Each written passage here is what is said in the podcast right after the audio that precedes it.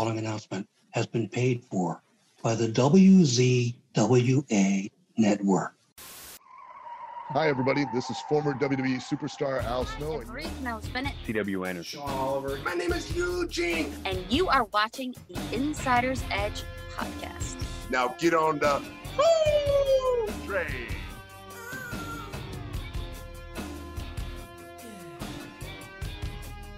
Hey everyone, welcome to the podcast in conjunction with the WCW Network. I'm joined here with Aston Crude and a very, very special guest, uh, WWE Hall of Famer, the Godfather, otherwise known as Papa Shango. What's up, guys? Good man. How are you? First of all, what part of the world? I'm in Las Vegas. Where are you guys at? Perth, Australia. So we're- very, very, very long way away from you, man. You're early, early, early in the morning, aren't you? 11 a.m. right now, 11:06. Yep. Yeah, in the morning. Yeah, in the morning. Wow, what a difference, man. Yeah, dude, it's nuts, isn't it? Like I think we're we're we're still a day ahead of you as well, so just know the world doesn't end on the uh, 19th of May. you guys are just starting smoking. I've been smoking all day. I mean, I'll admit I had I had one before I jumped in the call, so um, I'm in a I'm in a good vibe. But I also wanted to say happy birthday for the other day, bro. Um, Thank you, thank you. How uh, did you get up to much to celebrate it? Have a good day.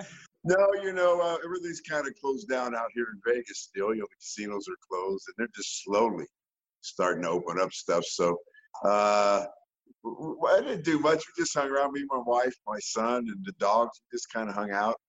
Uh, we went up to the mountains for a minute and uh, played a little disc golf. Believe it or not, I played disc golf. And uh, we took the dogs up to the mountains to a friend of mine's uh, place and kind of kicked it there during the day and just kind of chilled all day, man. Didn't do too much. Awesome, man. So it's like, of course, with it's, it's an absolute crazy world out there right now with uh, sort of pandemic and everything going on. Um, you know, how are you, how are you staying safe with that um, during the pandemic? And has life and business really changed during this time drastically? Oh man, you know, I was at the club. Um, the clubs are closed, so uh, I'm just uh, staying at home, uh, relaxing, kind of chilling. Actually, I'm enjoying myself. I'm, I'm getting my Instagram up, and uh, we got to talk about my Instagram. But I've got that up. I got verified, and I'm doing a lot of videos, mostly smoking videos, believe it or not. and I'm having a lot of fun, man. Just chilling at home, and uh, I'm not too far from being retired anyway, so I'm kind of getting a little feel of it, I guess, and I'm enjoying it. I really am. I, I'm really enjoying it. I'm staying at home a lot. I uh, really enjoy guns. I know guns are not a big thing where you are, but here they are. And I've got a lot of them, and I enjoy shooting them. And I go out to the mountains. I, I belong to a gun range. I go there, or a gun club, excuse me, and uh, just chilling, man. I smoke a lot. I smoke probably too much, uh, but just hanging out with my family, man, and chilling, and my dogs. Awesome, man. That's really good to hear. Like, you know, a lot of people seem to have very uh, different perspectives and stance on it, but I think it's given a lot of people the opportunity to stay home with their families for a change, especially people that are very, very busy and don't get to stay home, man. So, Right, right, right. you know, a lot of You know, people. especially if you like it, like me. I like my family, so it's nice to meet. so, of course, that was going to be my next question. If you had been able to tend to more hobbies, family time, you know, little projects around the house with all the extra free time you've had. I mean, you just answered that question for me. So, um, of course, uh, You know, we uh, there are a few mountains out here. We like to go up to the mountains, uh, go on little hikes. Uh, the weather's pretty warm. I don't know what it is there.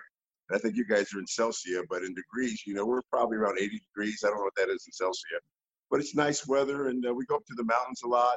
Uh, I only go to the store when I have to. The gyms and everything are closed, so uh, um, you know, I work out a lot at home, I get my cannabis from a good friend of mine. And now I, when I go to his house, he leaves it underneath the porch uh, mat, and then I leave the money under the mat and take it. So uh, it's all good, man. I, I'm really, I'm sure you can tell by my face, man. I'm just enjoying life. Yeah, dude. I've, I've, I've watched a couple of recent interviews of you. I think it was one from a couple of years ago. You just seemed like a really happy dude, man, and that was really awesome to see. You know, um, as I've said before, a lot of guys like come from the business, especially from around your area. A lot of them seem to be happy, and Uh-huh. And they Uh, give me one second. Give No me one worries. second. Let somebody can help me. This light is just my eyes, man. Just no worries. somebody hand me my glasses. I do this better. I might get a little reflection in my eyes. I'm sorry, but you know, I got these lights on me. I'm, how bad is that? Is that too bad? No, that's, That's good, man. cool. I can see the light. All you're right, using. now I'm- Um, I know Now I'm more. Now I'm more chill. My beautiful wife's over here. I wish I could go get her to give me a bong hitter. Yeah. load me up a bong kit and bring me a lighter. Awesome.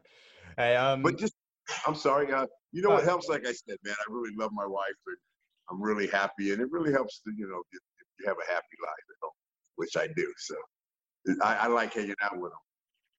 That's awesome, man. Like, if you really enjoy hanging out with family, it must just it must be so just so much better, especially like if you you know you can be with them for so so long, and still after all that time later, it still feels like you know day one. You look like you don't believe me and shit. You're like, ah, God probably give me that line of bullshit. I'm like, nah, you know, Hey, dude. I'm I'm You know? I'm single. You know, it could be. I haven't. you got a I girl? found it You don't have a girlfriend? Nah, nah, You want one? not yet. Man, I, I got hoes in Australia. Man, I'm telling you, I got them everywhere. Nation, that nationwide shit's true, man. Nationwide. hey, bro. Well, after the podcast, I'm sure you could um get me a ticket on the Ho train. Shit, that or the smoke train, one of the two. I'll do both. I'll do both. Yeah. um, we wanted to. Re- um, I only re- very recently found out you actually used to be a bouncer. So um, I wanted to actually talk about that. And how long was it before you were a professional wrestler that you became? Uh, you were bouncing for? I moved to Vegas in uh, 83, 84, and uh, there was a job waiting for me here as a bouncer. And then I was a bouncer for maybe, you know, a very, very, very short time. Thank you. A very short time. And uh, I became a manager and a bartender. And I really was never, besides that little part of my life, I was never a bouncing. Did I bounce people as a manager? Yes. Did I bounce people as a bartender? But I was never like a doorman, carja type of dude. I was always in management. But if any shit went down, you know, I handled it. But there was a lot of tough guys back then, man. But yeah, I uh, I didn't end up bouncing in my life. that would have uh, been very valuable experience for you, especially um, sort of going into what you're doing now. Um, you know, sort of going from the bouncer, and then um, from a story I heard, you um, you actually went into wrestling from bouncing. Is that correct? So, uh, Yes. Yep. So you sort of um, had pro wrestlers see you and um, said, "Hey, give us a go." So of course, Um, they were filming, uh, filming. They were filming a movie called Over the Top with Arnold uh, Sylvester Stallone, Yep. arm wrestling movie. You remember that? Yeah. Called Over the Top. Well, those guys, it was filmed right down the street from the topless club that I worked in. It was called uh, Crazy Horse. And those guys, uh, uh, Norton, Scott Norton was in it. A lot of wrestlers were in that movie as extras. And I was just big tattooed. Back then, there was no black people tattooed. You know, and I was all tattooed up and bigger than I was really big. And they're like, dude, you should become a wrestler. And I'm kind of like, man, I want to do that phony ass shit. And I was like a biker, dude. I mean, I'm serious. I was like, uh, Scott Hall always says, I'm more like a cowboy biker than, you know, that's probably closer to me. And so, uh, you know, I uh, I made a call to uh, the Monster Factory in New Jersey where they trained Bam Bam Bigelow, and I thought anybody that would have tattoos, I'd go, you know, gotta be a cool dude. Made a call, sent a picture, you know. Eight months later, I'm wrestling Jerry the King Lawler in Memphis, Tennessee on a Monday night, man. Literally, it went that fast. It, it went once I went to wrestling school, things moved fast, real fast. It was a different time back then as well, wasn't it? So it would have been much harder to break in. But I'm, I'm assuming just because of your size, your look, you know, Easier to break in back then. Oh, Much really? easier to break in. There was more territories. That's true. They had Smoky Mountain, they had Mid South, they had USWA, they had the Carolinas, they had uh, uh, uh, Windy City and Detroit. They, I mean, there were so many territories back then that there was a lot of places to go work. You know, now they don't have those territories. But uh, you know, we all broke in in Memphis in that territory. I mean, anybody that is anybody that is anybody in wrestling went through Memphis, from The Rock to Hogan to anybody. Everybody went through Memphis against Jerry Lawler. Doing all the, uh, the territory stuff, and then also, of course, you know the the amazing WWE run you had that ended up with you in the Hall of Fame. You know, Papa Shango, Godfather, Goodfather, all the way to the Hall of Famer.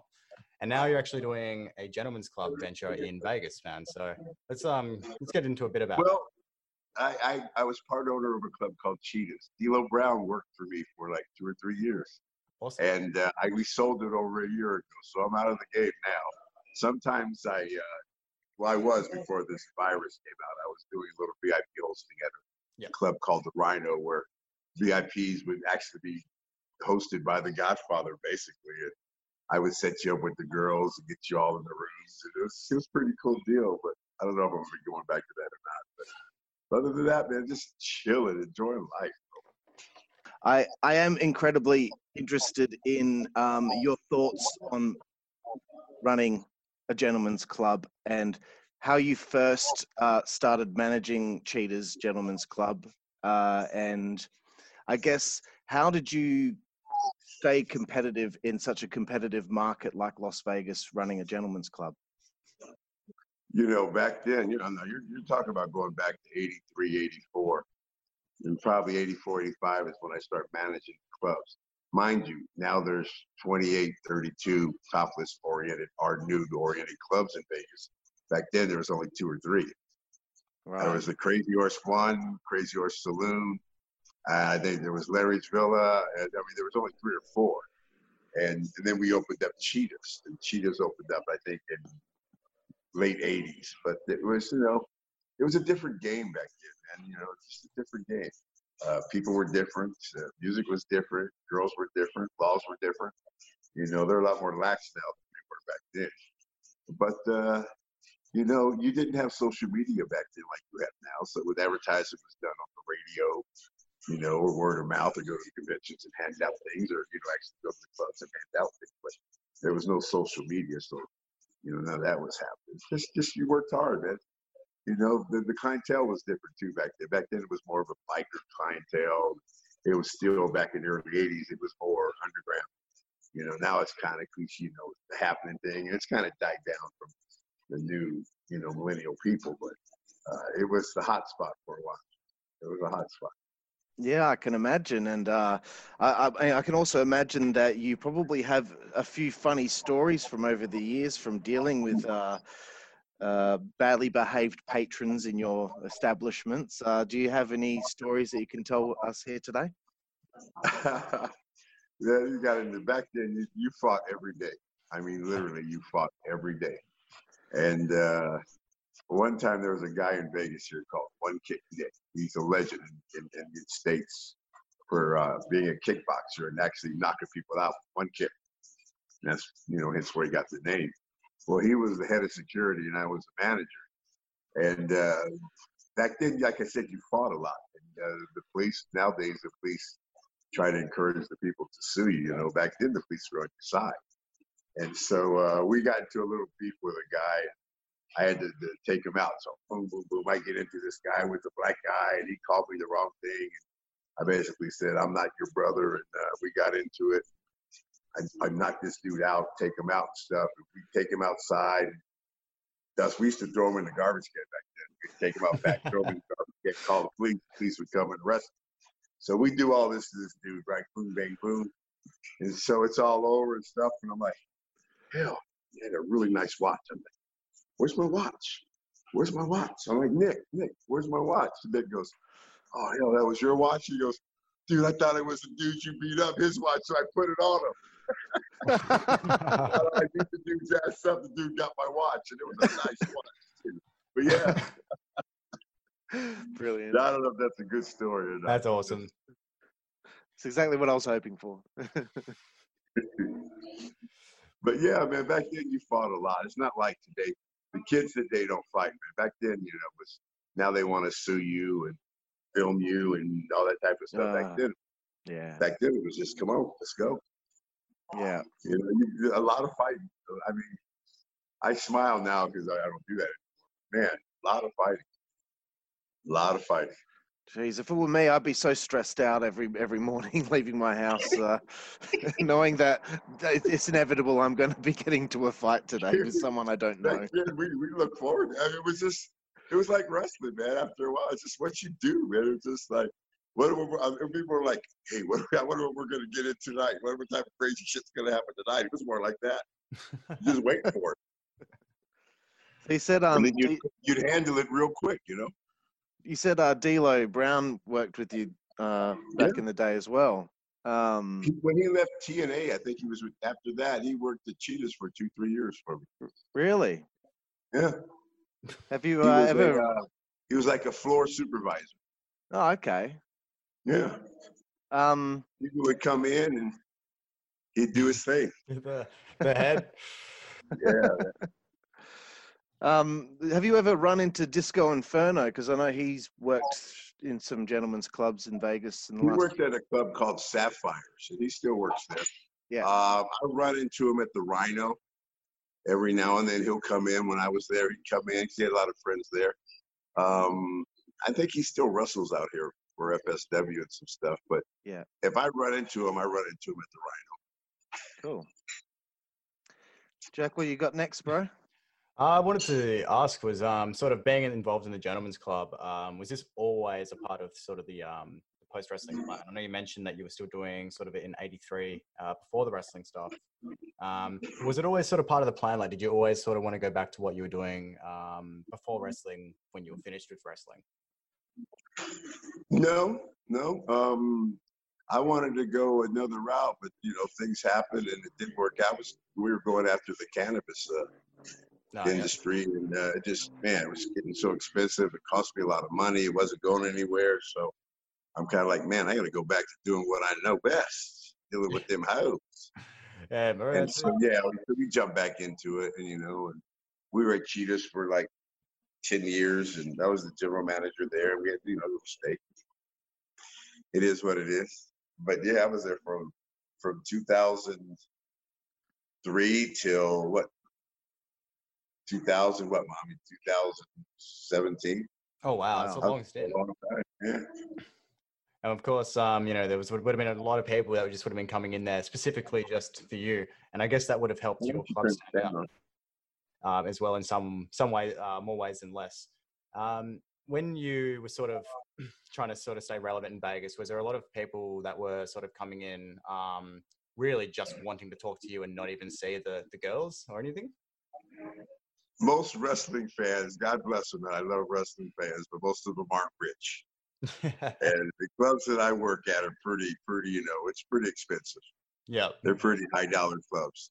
So most wrestling fans that come through there, they just come to see me. Now I have some wrestling fans that I, you know, that are lawyers and doctors and that I do that come here to spend money.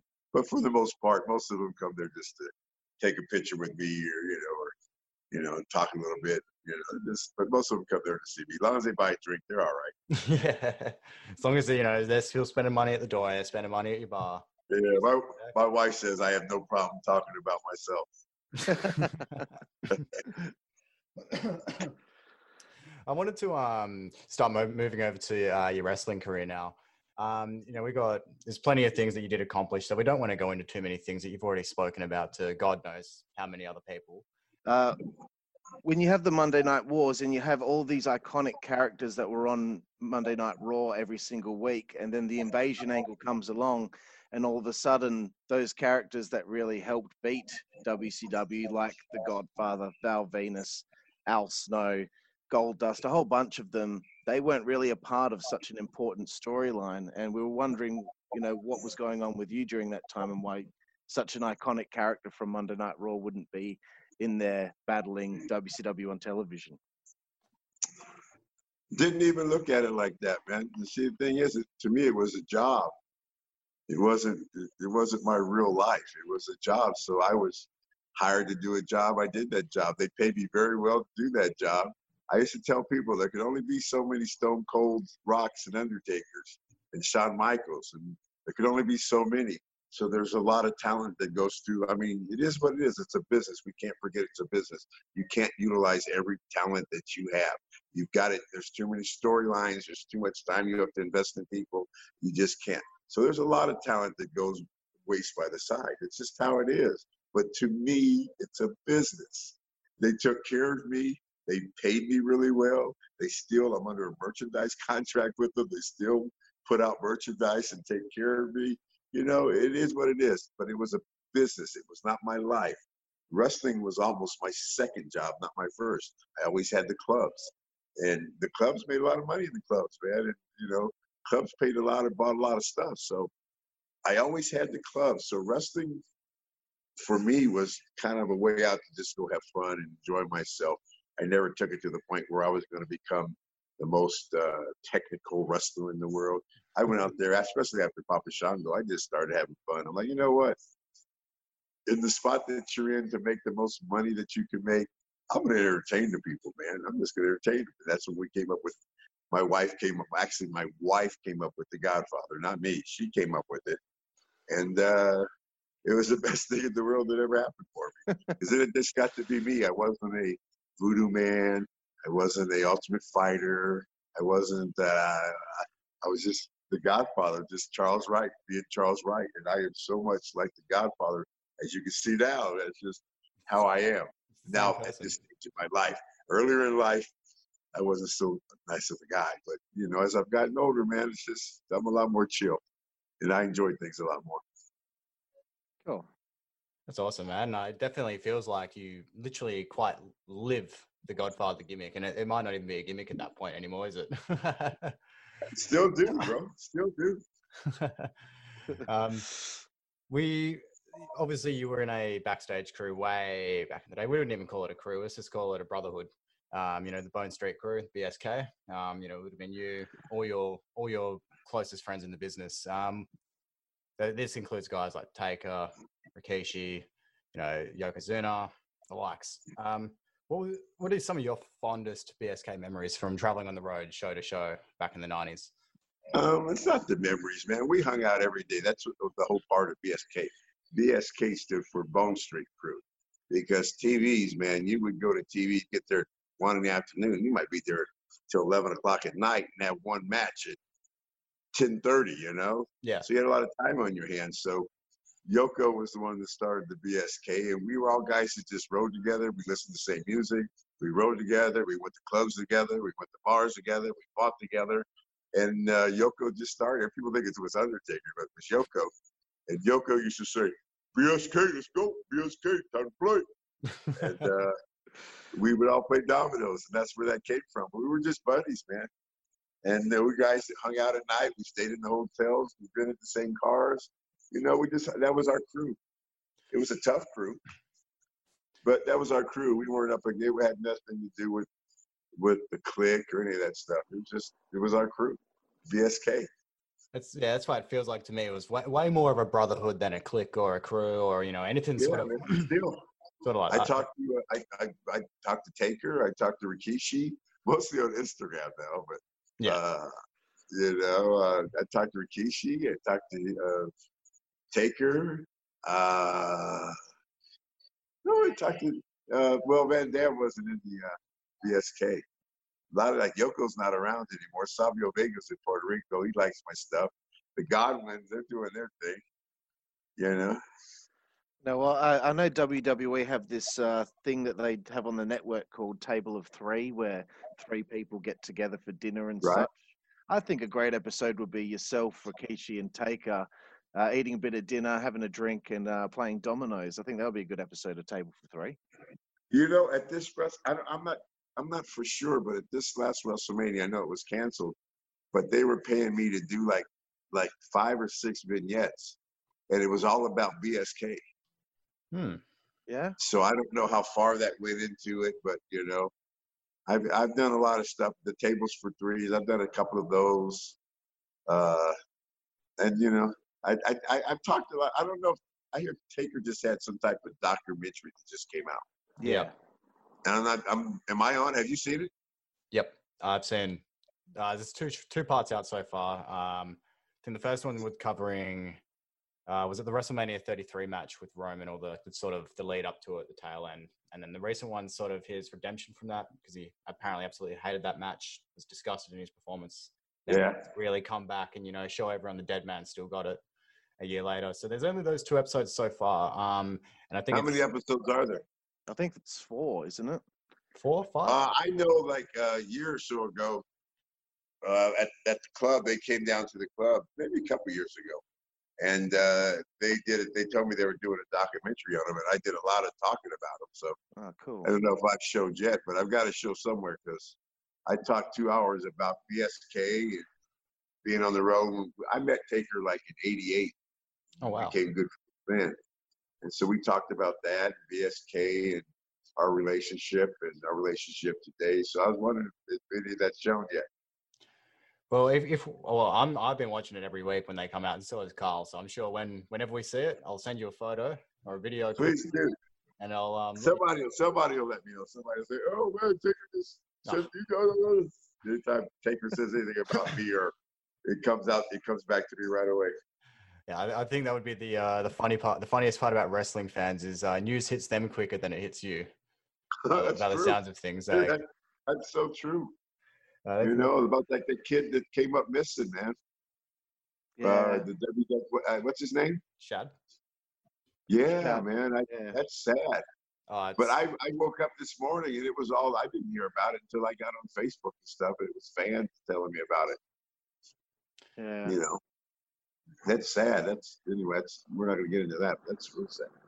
No, it is. Uh, it's horrible, man. 2020 has been such a such a shitty year, man. I've, you know, with the pandemic and you know everything's going on, like the world's sort of sort of just been flipped upside down, and I don't, I don't think it's really been the best year for really anyone. But hey, what what, what else can you do? The, everything happens for a reason. It is what it is. Right, right, right. Um, so uh, continuing from um, just uh, before the BSK stories, uh, well, memories. What are your favorites, like sort of Yokozuna um, memories or moments with that guy? I know I've heard he's very, very tough back in the day. You know, has a history of keeping people in line and making sure that you know. Uh, I, I'll tell you something. What most people don't know about Yoko is hell of a basketball player. Really? And there was a video on Instagram that Rikishi had posted. And, and he could play. He was so big you couldn't guard him because he was his ass was so big you couldn't get close to him. And he'd set you up, back you in, hit this little hook shot. Okay, I'll tell you where I'm at. You could stop it. But he used to. He was a hell of a basketball player, man. You know, Yoke could play some ball. People and he could shoot. People have no idea he could I play have basketball. no idea. And even as big as he was. I, Absolutely I spent idea. a lot of time with him. He, uh, one time we were, was, like I said, I was, and still I'm into country music. I, I listen to all type of music, but mostly, I, I, I'm in my truck, I listen to country music. And I'm driving down the road, and I don't hold me to this. Take, I'm driving. Yoko's to my right. We're in a big Lincoln Continental. Yoko's to my right. Taker's behind me. And I'm not sure. It's either Paul Bearer or Macho Man's behind Yoko. I'm not sure. One of those two. And so we're driving down the road, and I'm, I've got Hank Williams Jr. on, right? And I'm just jamming and just singing. And I used to chew tobacco. And I'm singing my country music, and I'm driving. And Yoko looks at me. Yoko looks at the cassette deck, cassette deck back there. Yoko looks at me. puts his window down.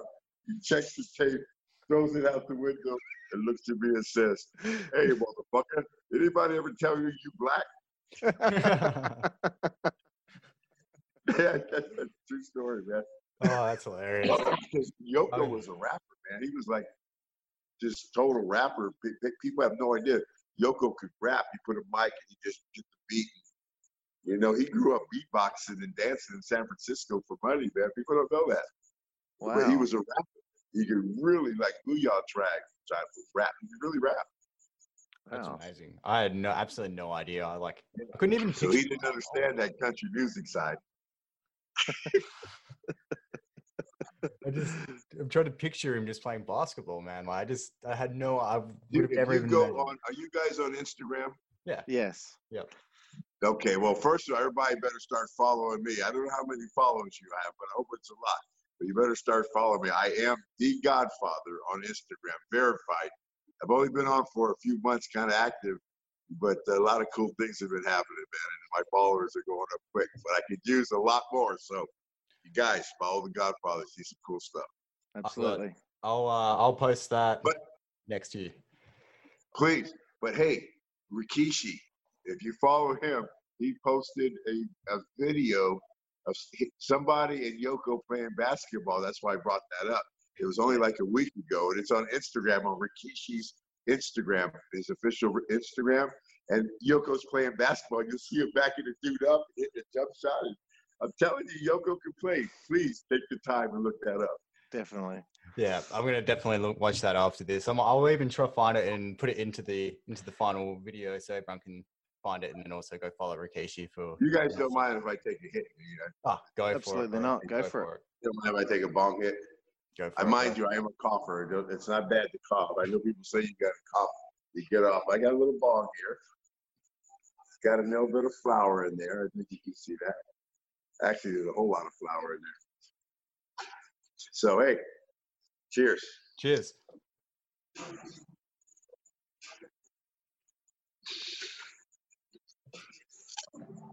God, why do I need to live with my dad? Eh? Very painful.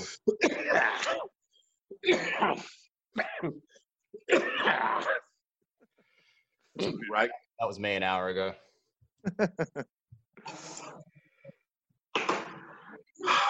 Now I feel better. Bro, been there. day, man. Bro, seriously, cannabis, I'm gonna take these off. You know, I'm talking about cannabis, I'm gonna be serious. Yeah, it was too bright before. 27 years old. I'm Papa Shango. Going, who should I look at? Should I look here, you, there? Who should I look? Where should I look? Um, yeah. If you want. You can All just right, start anyway, going full- Papa Shango, 27 years old, going through a divorce. Undertaker's filming a movie called uh, Suburban Commando.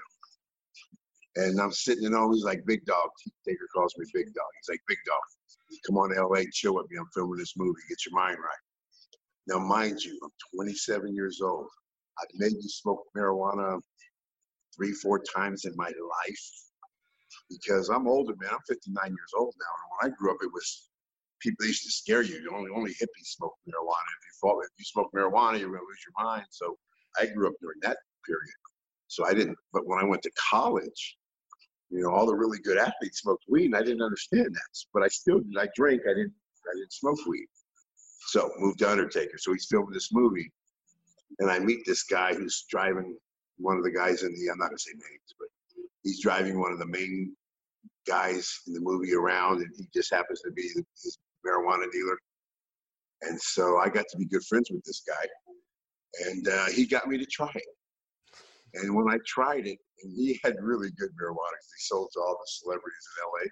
And when I tried it, I just felt better, and my back didn't hurt anymore, and this didn't hurt. I went to the gym, and my workout was better, and uh, food tasted better. And then as time went on, now mind you, at this time I'm taking somas, Vicodins, Percocets, Percodans, uh, Halcion.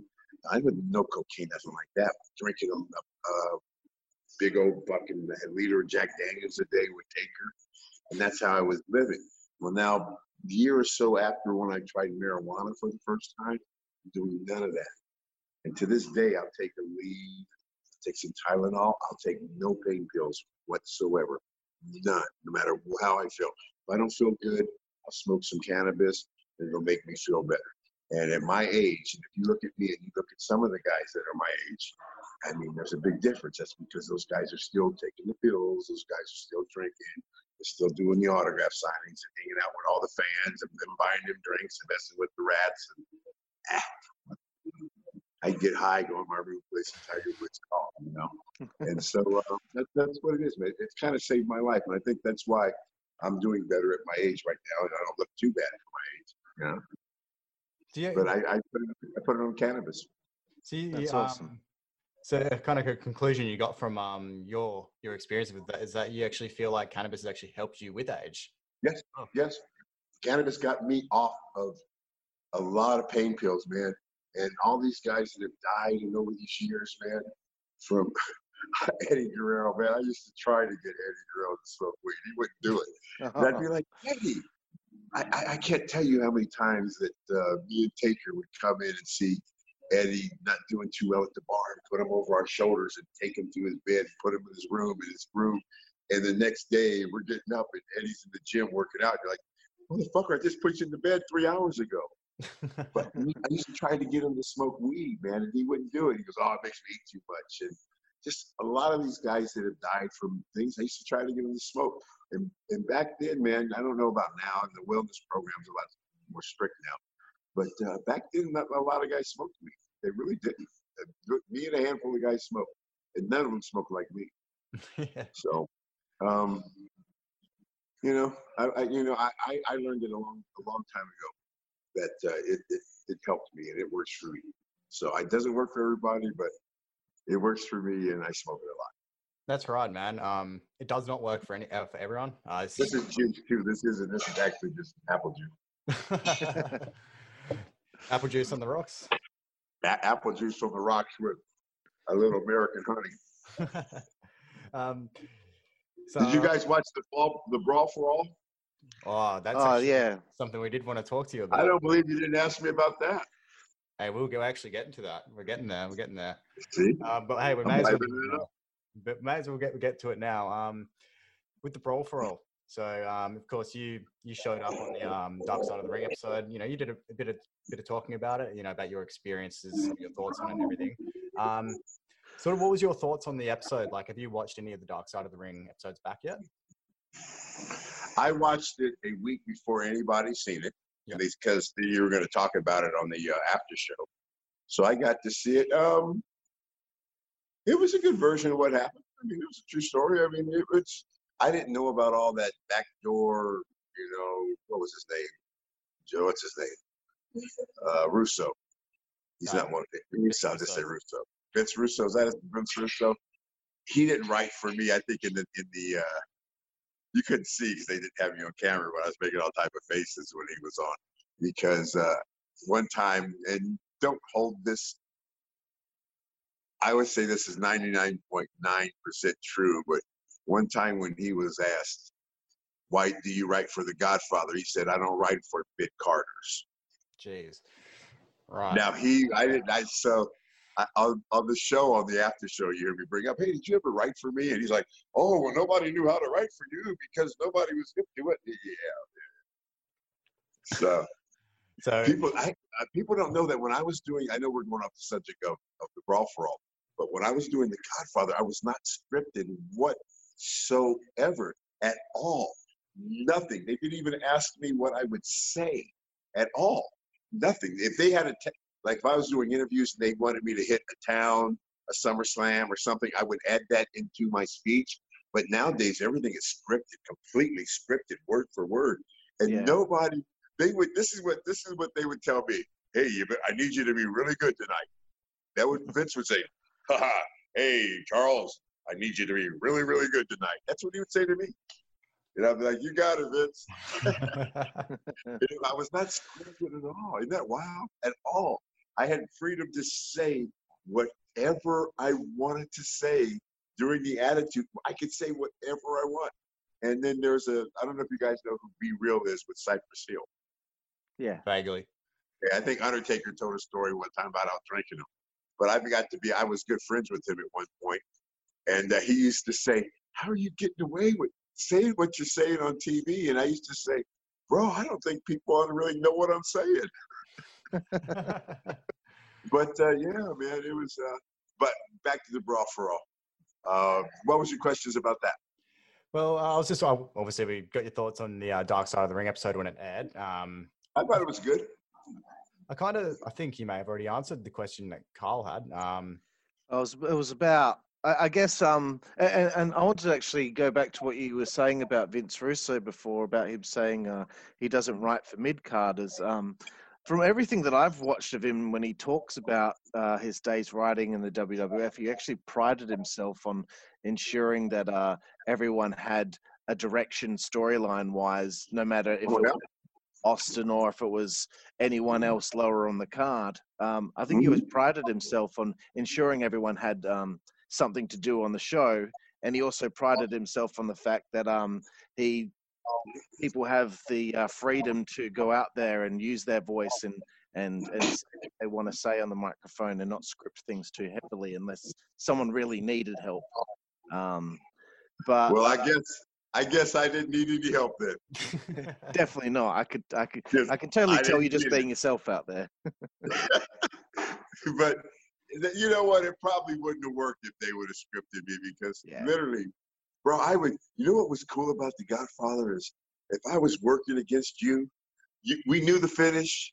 You knew what the finish was, Yeah. but you knew nothing else.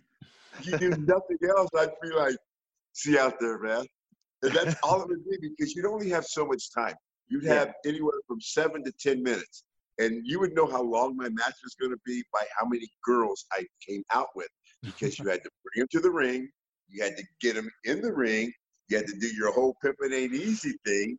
You had to get them out of the ring, and you had, oh, dude, you're three and a half, four minutes in already, and now you've got three minutes to have a match and get the girls back in the ring. Yeah. You know what? So I want to ask. Okay, so no, hang on. So how much talking do we really need to do? Uh, so what was cool about The Godfather, especially at the time when I was offering you the girls, I would kick your ass anyway, so you might as well just come on, man, listen to these people, have a good time, take these hoes, fuck this wrestling, take Yeah. these hoes and have a good time, right? And You know- uh, There's, there's one thing that I always uh, I always seem to notice when I watch it back. It always seems like referee Tim White is Yes. uh, he, why was it Uh, always him that was ended up in a pile of uh, Oh. women? I fucked that up so bad, bro. I fucked that up so bad. Tim White was my referee. You know what an honor it is? You know who else's referee was Tim White? Andre the Giant. Yeah. That was Timmy's last guy that he worked exclusively with. And then he would work with me exclusively. He did all my matches. Uh, we had it down where I'd take the cigar and throw it in the air, and he would catch it, put it away. And at the end, the girls would dance with him, and we had it down. And then I, my stupid high ass, fucked it up. We're in somewhere in uh, either South Carolina, Atlanta, Georgia, one of them fucking towns, right? And uh, there, back then they'd run two shows, and not really an A and B team, but two shows. I mean, really, literally, you, they would run Reno and Vegas at the same time. You know, they'd run, and so we were in. I, I, it was Macon, Georgia, and something else, Georgia.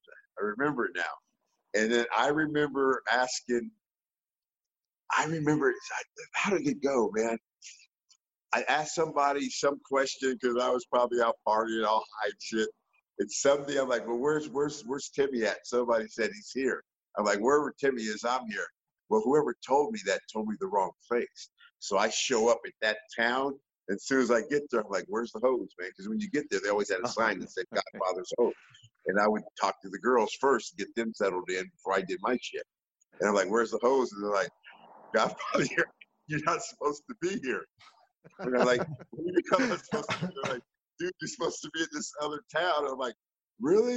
And I'm like, oh, fuck. And it was too far away to make it. So I just didn't work that night. And then when Vince found out that the reason that I missed the show was because I thought Tim White was at the show and I went there, that Godfather and Tim White didn't need to be together anymore.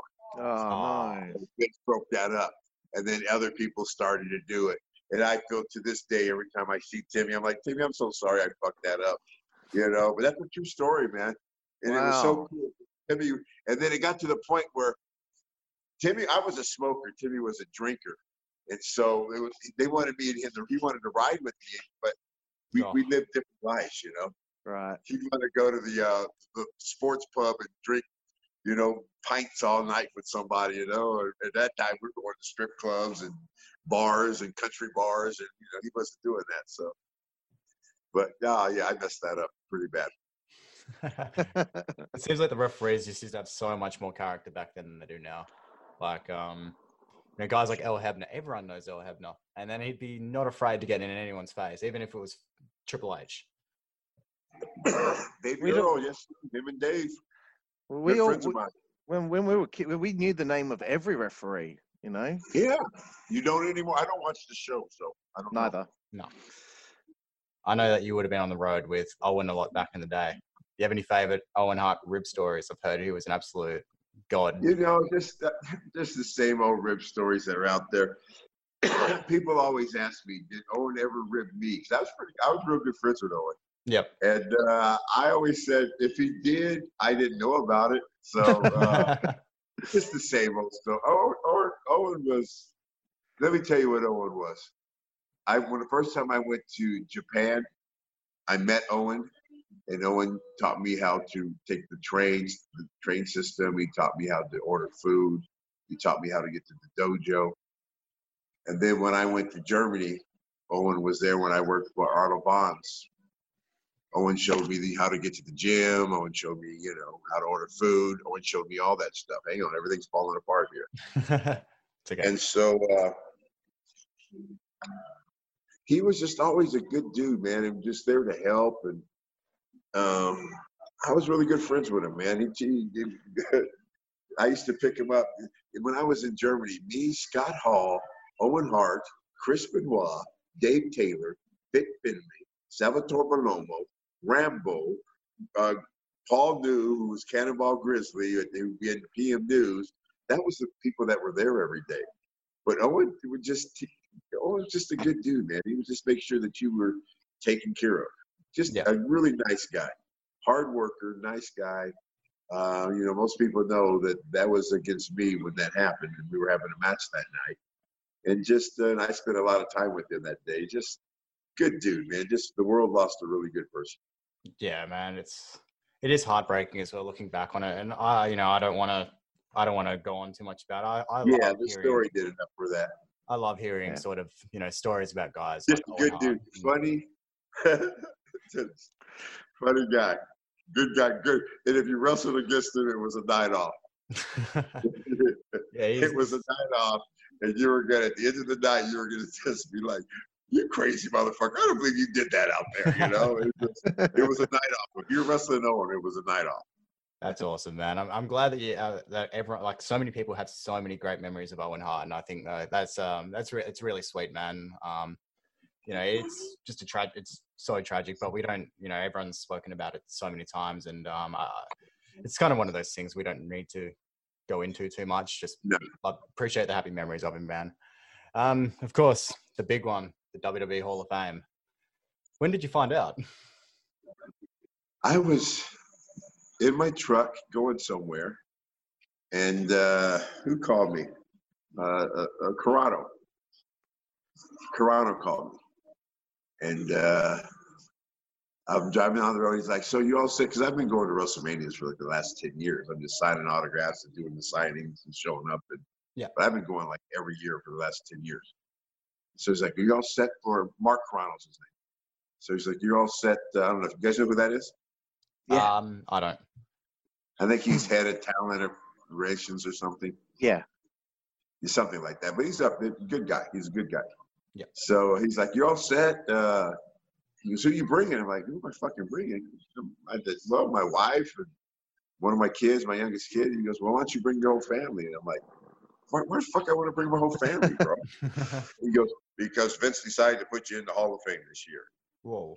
And that's how I found out. And I'm like, "Oh wow, man, you're joking, right?" Like, what, they make a special entertainment or pimp category for me and shit? He goes, no, it came up and Vince said, no, of course we got to put Charles in there. Oh Awesome. man, That's how it went to with me, you know? Of course, that, that must that would mean that, I, I, to me that's probably the biggest accomplishment you can get in professional wrestling, next to winning the big one, the WWE title. Um, what- Hey, you're right. I can imagine that it means absolutely so much to you, but um, I just want to know exactly, sort of, you know, um, being able to look back on the last twenty to thirty years, how much does being in the Hall of Fame just make it everything so worth it? The traveling, the bumps, you know, everything you've had to go through. Like that would have been the most satisfying feeling ever. To me, it means that most importantly, Vince recognized your contributions to the company, both financially and historically, and everything from to this day. People asking me, "You made the Ultimate Warrior throw up." I mean, you know how many years ago that was, and people to this day are still asking me that. Be Part of that, and then be part of the Nation of Domination, be part of the growing of Rock, be part of Attitude. Uh, every character that I had made them money. Every character that I had had merchandise. The Godfather, excuse me, the Godfather to this day is still making money as mer- merchandise wise for him. Uh, and I, they have been very good to me to this day. They keep me under contract. They keep me a little bit relevant, uh, and they take care of me, man. And so I think that's just more about the type of person that I am. And I think with them, I consider myself a little bit of family. No matter how the business in went, Vince always paid me what he said he was going to pay me. He never promised me a rose garden, you know. Uh, he always, he never, he could have beaten the hell out of me because I used to, I would come and go because I wasn't happy. And I'd be like, Vince, I'm not having fun anymore. And that's why you'd see me and he goes, I'm like, especially at Papa Shango's, that's going through a weird time with my ex-wife and I wasn't in a good place. And I was like, Vince, I got to go. And he'd be like, well, Charles, go home. And if you're ready to come back, give us a call. And then I'd come back and then Taker would call me and say, hey, you want to do this ultimate fighting thing? And I'm like, not really. And they're like, well, uh, you can ride a Harley. And I'm like, I can ride a Harley? I'm like, oh, hell, I'll do that. That's how I came back as Kama. And then that didn't really work. So I came, I'm like, Vince, I'm not having fun. I'm going home. So I went home again. And then they uh, called me and said, we want to bring back Papa Shango. And I'm like, oh, we're going to do this and this and that and that and this. So we get the outfit, we get everything done, right? And I show up at TV with all my Papa Shango shit. And Vince goes, or somebody says, hey, Vince wants to see you. I'm like, cool. So I go there, what's up, Vince? Da, da, da. He goes, Charles, change your plan. He goes, we're going to put you in the group, the Nation of Domination tonight. You and Ron Simmons are going to have a handicap match against The Undertaker, and you're going to go over. And I'm like, and that's how I got in the Nation of Domination. And the reason they did that because that's the same night that they had Kane. I don't know if they started Kane or he would just came in that night or he just started.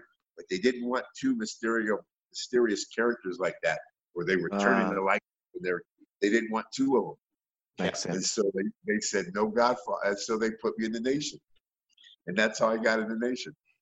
And of course, looking back on And then they gave me some they gave me some gear to wear and stuff. Yeah, I swear to God. That's how I got the Nation. and what an awesome stable that it ended up turning out to be, right? Like, Oh you know, man.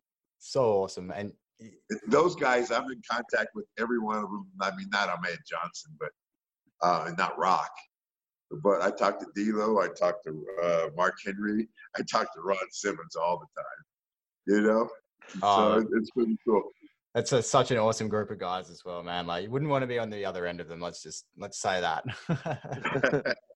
um, we wanted to finish off these inter- uh, this interview with a couple, uh, just a couple seg- segments. Carl's going to run. Um, one of them is uh, we'll just start with the fact or fiction.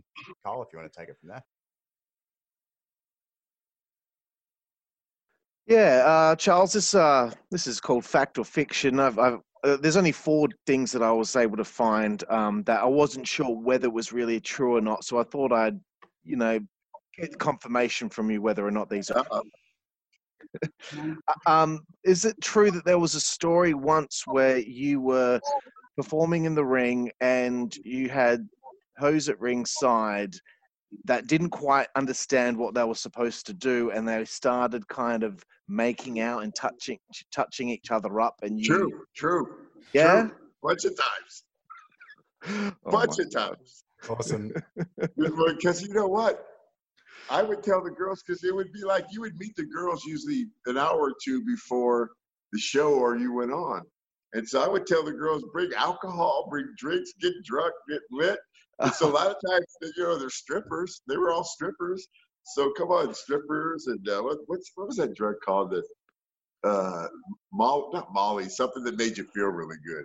MD That made you want to have sex and shit. I Oh, forgot what that drug nah, what was it called? Anyway, they would uh, they would be all touchy feely. They'd get out there and they'd start, oh yeah, true. and I would I would go like this, like I was filming it with the camera, going like that. Dude, okay, true, true. Okay. Um, the, the next one is uh, is it true that there was a possibility that you were going to end up being the enforcer of the NWO, but Virgil contacted WCW and said to them that he'll do that role at a cheaper cheaper price, so you never got brought in. I would say that they called Virgil to see if he'd do it for a cheaper price. True. Okay. Yeah. Right. And then you just ended up not getting a call back from WCW.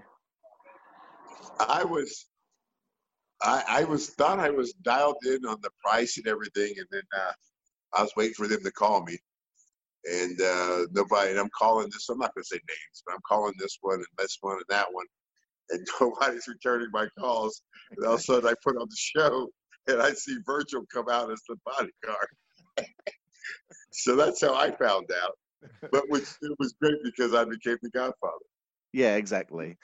Um, is it true that you used to get the uh, hose that would come in to um, to do the role? You get get them to get their boyfriends to get you some weed. True. Uh, and the last one I had: Is it true that you blazed up with Ice T after WrestleMania 2000? False. Oh, Damn it! Damn it! that would have made this awesome story. Okay, well, yes, it's called Five Second Frenzy. You've uh, you've got five seconds to answer the question. It's uh, not too much pressure though, but they're just just ones just to learn a little bit about things that you like. Um, first of all, who's your favorite musical artist? Tupac. What is your favorite alcoholic drink? Jack Daniels. What is your favorite curse word? Motherfucker. uh, what is your favorite female body part? Uh, I'm a kitty man. I'm, I'm a, I wish I could get my wife in this picture. I'm a kitty man. Uh, what is your favorite TV show? Right now it would be Street Outlaws. It's a, a show about uh, people racing cars. Nice. Uh, what is your favorite uh, type of cannabis? Just type. Would be a sativa and possibly an OG Kush, but definitely a sativa, not an indica. Definitely a sativa. Nice. Well, that was just a few questions there, just to finish things I off. didn't with need you, the five seconds. What's up, You man? You guys, are, You, you, you, you, you were perfect. You did a great job. I didn't even count the five seconds, man. So don't even worry. Me nah, you didn't need it. And even if he didn't, even if he exceeded the five seconds, there's nothing I can do about it. So, Thank you very much for your time uh, this evening. You're welcome, man. Um, I'll keep you in touch. I'll keep you in the loop with the links. I'll plug all your social media, Yes. Instagram, and let's get you a few more followers. Thank you. I appreciate it. Awesome, man. Thank you. Really appreciate the time. Peace, guys. thanks, Charles. Thanks, man.